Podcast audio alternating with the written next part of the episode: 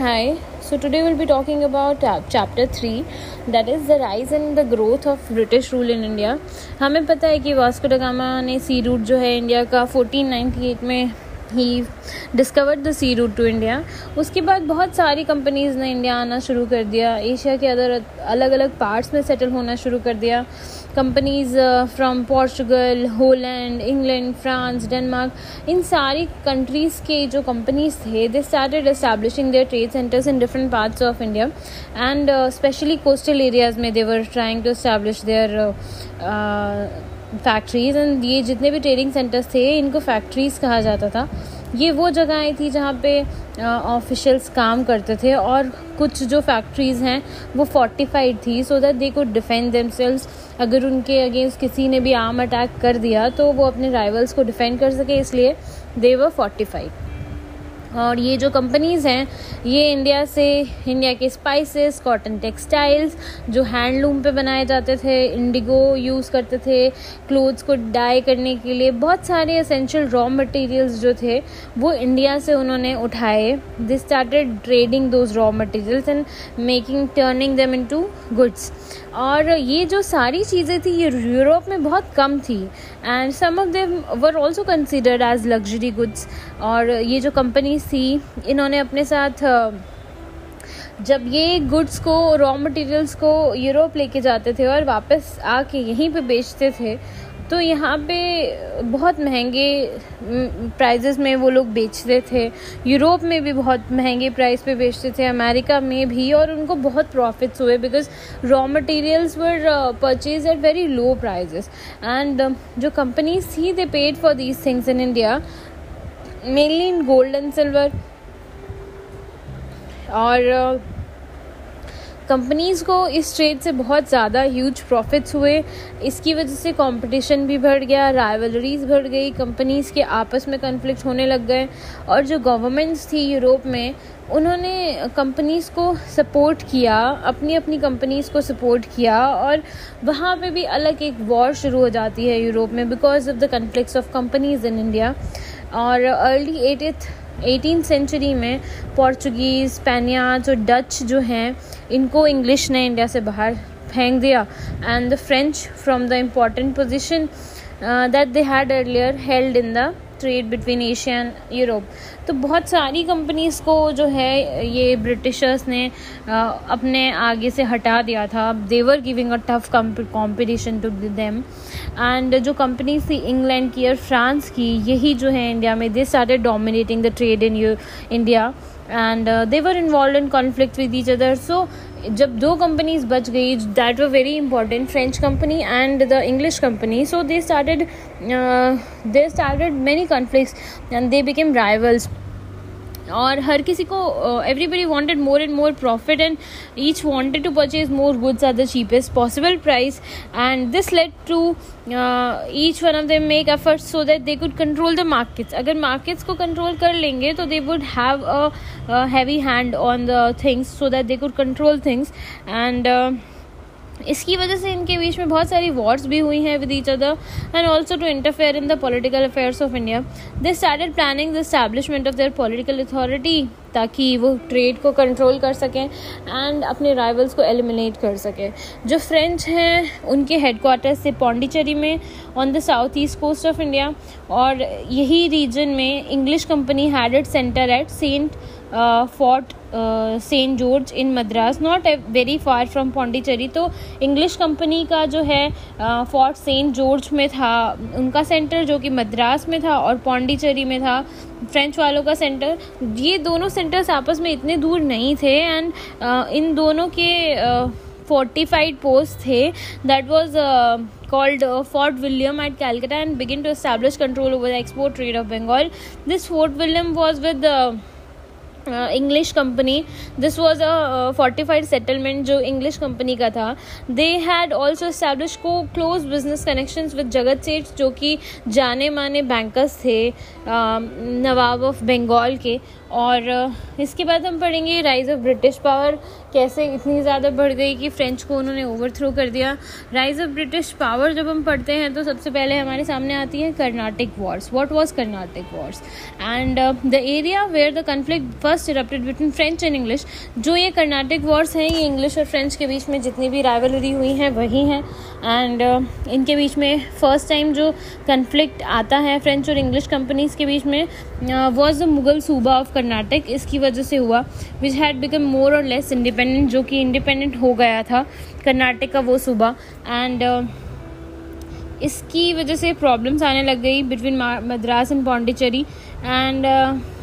was the capital town of Karnataka ये दोनों ही, जहाँ पे इन दोनों के सेंटर्स थे, वो दोनों ही कैपिटल सिटीज़ थी कर्नाटक की। और 1740 टू 48 में there to place in Europe the war of Austrian succession war of Austrian succession जो यूरोप में हुआ, इसका हमें इफ़ेक्ट इंडिया में भी देखने को मिलता है। एंड इस वॉर में फ्रेंच एंड इंग्लिश जो हैं, वो एक दूसरे के अगेंस्ट थे वॉर ऑफ़ ऑस्ट्रियन सक्सेशन में भी और इंडिया में भी।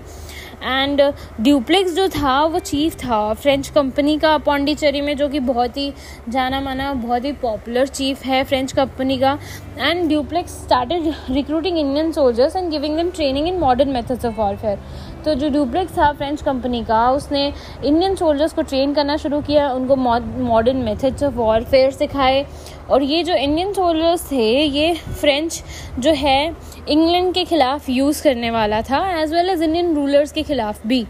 एंड uh, ये जो इंग्लैंड एंड फ्रांस की वॉर यूरोप में शुरू हुई ऑस्ट्रियन सक्सेशन के लिए फ्रेंच uh, ने जो है फोर्ट सेंट जॉर्ज को सैक कर लिया जो कि इंग्लिश का था और जो नवाब था कर्नाटक का he was alarmed at the growing power of the French in his province and उसने आर्मी भेजी फ्रेंच uh, के अगेंस्ट। और जो कर्नाटक आर्मी थी, उसको फ्रेंच ने डिफीट कर दिया। उनकी कंपनी के जितने भी सोल्जर्स थे उन्होंने कर्नाटक आर्मी को डिफीट कर दिया। एंड इसकी वजह से जो है ये समझ में आया कि एक small group of discipline soldiers जिनको नई मेथड ऑफ़ वॉरफेयर पता थी, जो कि डेवलप हुई थी यूरोप में, वो एक बहुत बड़ी आर्मी को हरा सकते थे। अगर नई टेक्नोलॉजीज़ है उनके पास तो वो एक बहुत बड़ी आर्मी को भी हरा सकते थे। ये इस वॉर से तो समझ में आ गया। एंड uh, जो ये थे कर्नाटक आर्मी के या कर्नाटक नवाब के सोल्जर्स थे देवर इरेगुलरली पेड उनको प्रॉपरली पे भी नहीं किया जाता था they were indiscipline and they were badly equipped and they did not had good warfare techniques and guns and anything and जो रॉबर्ट क्लाइव है was then a clerk in the English company and उसको इस battle के बाद थोड़ा बहुत prominent figure माना जाने लगा। And uh,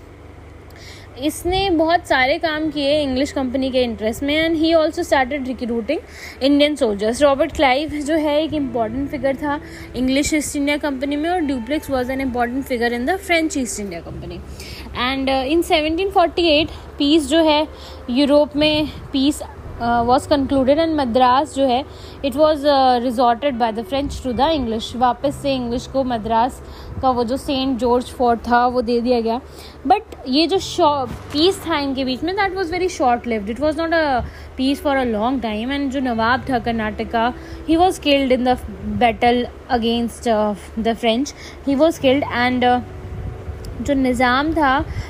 he also died meanwhile and फिर वहाँ पे सक्सेशन के लिए डिस्प्यूट आ गया and French succeeded in installing Muzaffar Jang as a निज़ाम। कर्नाटक में मुजफ्फ़र जंग को निज़ाम बना दिया गया, और फ्रेंच ने उसकी हेल्प की थी तो वो निज़ाम बन गया, और दोनों कंपनीज़ जो हैं, वो राइवल कैंडिडेट्स को नवाबशिप के लिए सपोर्ट कर रही थी। फ्रेंच जो है, वो मुजफ्फ़र जंग को जो है सपोर्ट कर रहे थे इन्होंने मुजफ्फ़र जंग को निज़ाम बना दिया था और यहाँ पे जब हम नवाब शिप की बात करते हैं तो नवाब शिप के लिए भी दो, दोनों अलग अलग लोगों को सपोर्ट कर रहे थे। जो फ्रेंच हैं देवर सपोर्टेड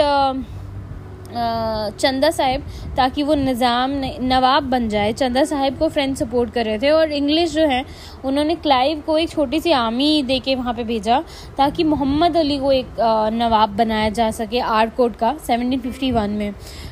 तो English were supporting Mohammed Ali and French were supporting Chanda Sahib. उसके बाद क्या होता है, एक वॉर होती है इसी राइवलरी के चक्कर में। फ्रेंच जो हैं दे वर डिफीटेड तो obviously Chanda Sahib was defeated and Dupleix जो है, उसको बुलाया गया फ्रांस बुला लिया गया एंड दोनों कंपनी के बीच में peace was concluded with a treaty और ऑब्वियसली जब चंदा साहेब नहीं बन पाया फ्रेंच हार गए तो who is the option left is Mohammed Ali and Mohammed Ali was supported by the English and Mohammed Ali was was by by the and he was made the Nawab of Karnataka इस war के वजह से जो English company है उन्होंने French को over replace कर दिया एंड uh, जितना भी उनका नुकसान हुआ फ्रेंच का French still had certain powers and influence in Hyderabad और जो निज़ाम था, उसने उनको अलाउ किया कि वो रेवेन्यू कलेक्ट कर सके, निज़ाम की टेरिटरी से और एक आर्मी मेंटेन कर सके। और in the name of protecting the Nizam French जो है they controlled everything with the help of their army and it is interesting to note that French army जो है was maintain by the revenue which the French was allowed to collect by the निज़ाम. वहीं से पैसा collect करते थे, वहीं के लिए आर्मी आर्मी जो है वो मेंटेन करते थे. Uh, this method of exercising control that is by making the indian principality pay to maintain the foreign army वहीं पे रह के अपने लिए पैसा इकट्ठा करना है अपनी आर्मी को जो है मेंटेन करना है. ये जो है आ, ये जो पॉलिसी है इसकी वजह से आप रूलर को कंट्रोल कर सकते हो because you are you will be providing the army and यही पॉलिसी जो है same policy was started they also started following english also started following the same thing in bengal and in the meantime uh, scene of conflict shifted to bengal from hyderabad and final phase जो हमें दिखता है Anglo French conflict का वो 1756 में जब seven years war जो है यूरोप में स्टार्ट होती है एंड फ्रेंच फोर्सेस जो हैं they were defeated in Karnataka again and English ने रिप्लेस कर दिया था फ्रेंच को हैदराबाद में वो हमने देख लिया। And the Nizam gave the English the northern Sarkar और फ्रेंच जो है they lost all their positions in India और 1763 में जब वॉर एंड होती है यूरोप में सेवन ईयर्स वॉर फ्रेंच के जो पोजेशंस थे, वो उन्हें वापस दे दिए गए। फ्रेंच जो है they lost all their political power in India and they confined their only thing to the trade. And they confine their activities only to the trade and by this time English जो है, उन्होंने अपना establish कर लिया था control over Bengal and they were in a very good position we are talking about the English company they were they were very in a very good position उसके बाद आता है British conquest of Bengal British conquest of Bengal में क्या हुआ? हमने देखा कि अब जो सीन है, वो चेंज हो गया बंगाल की तरफ़ शिफ्ट हो गया था। What happened in Bengal we will see in the next podcast thank you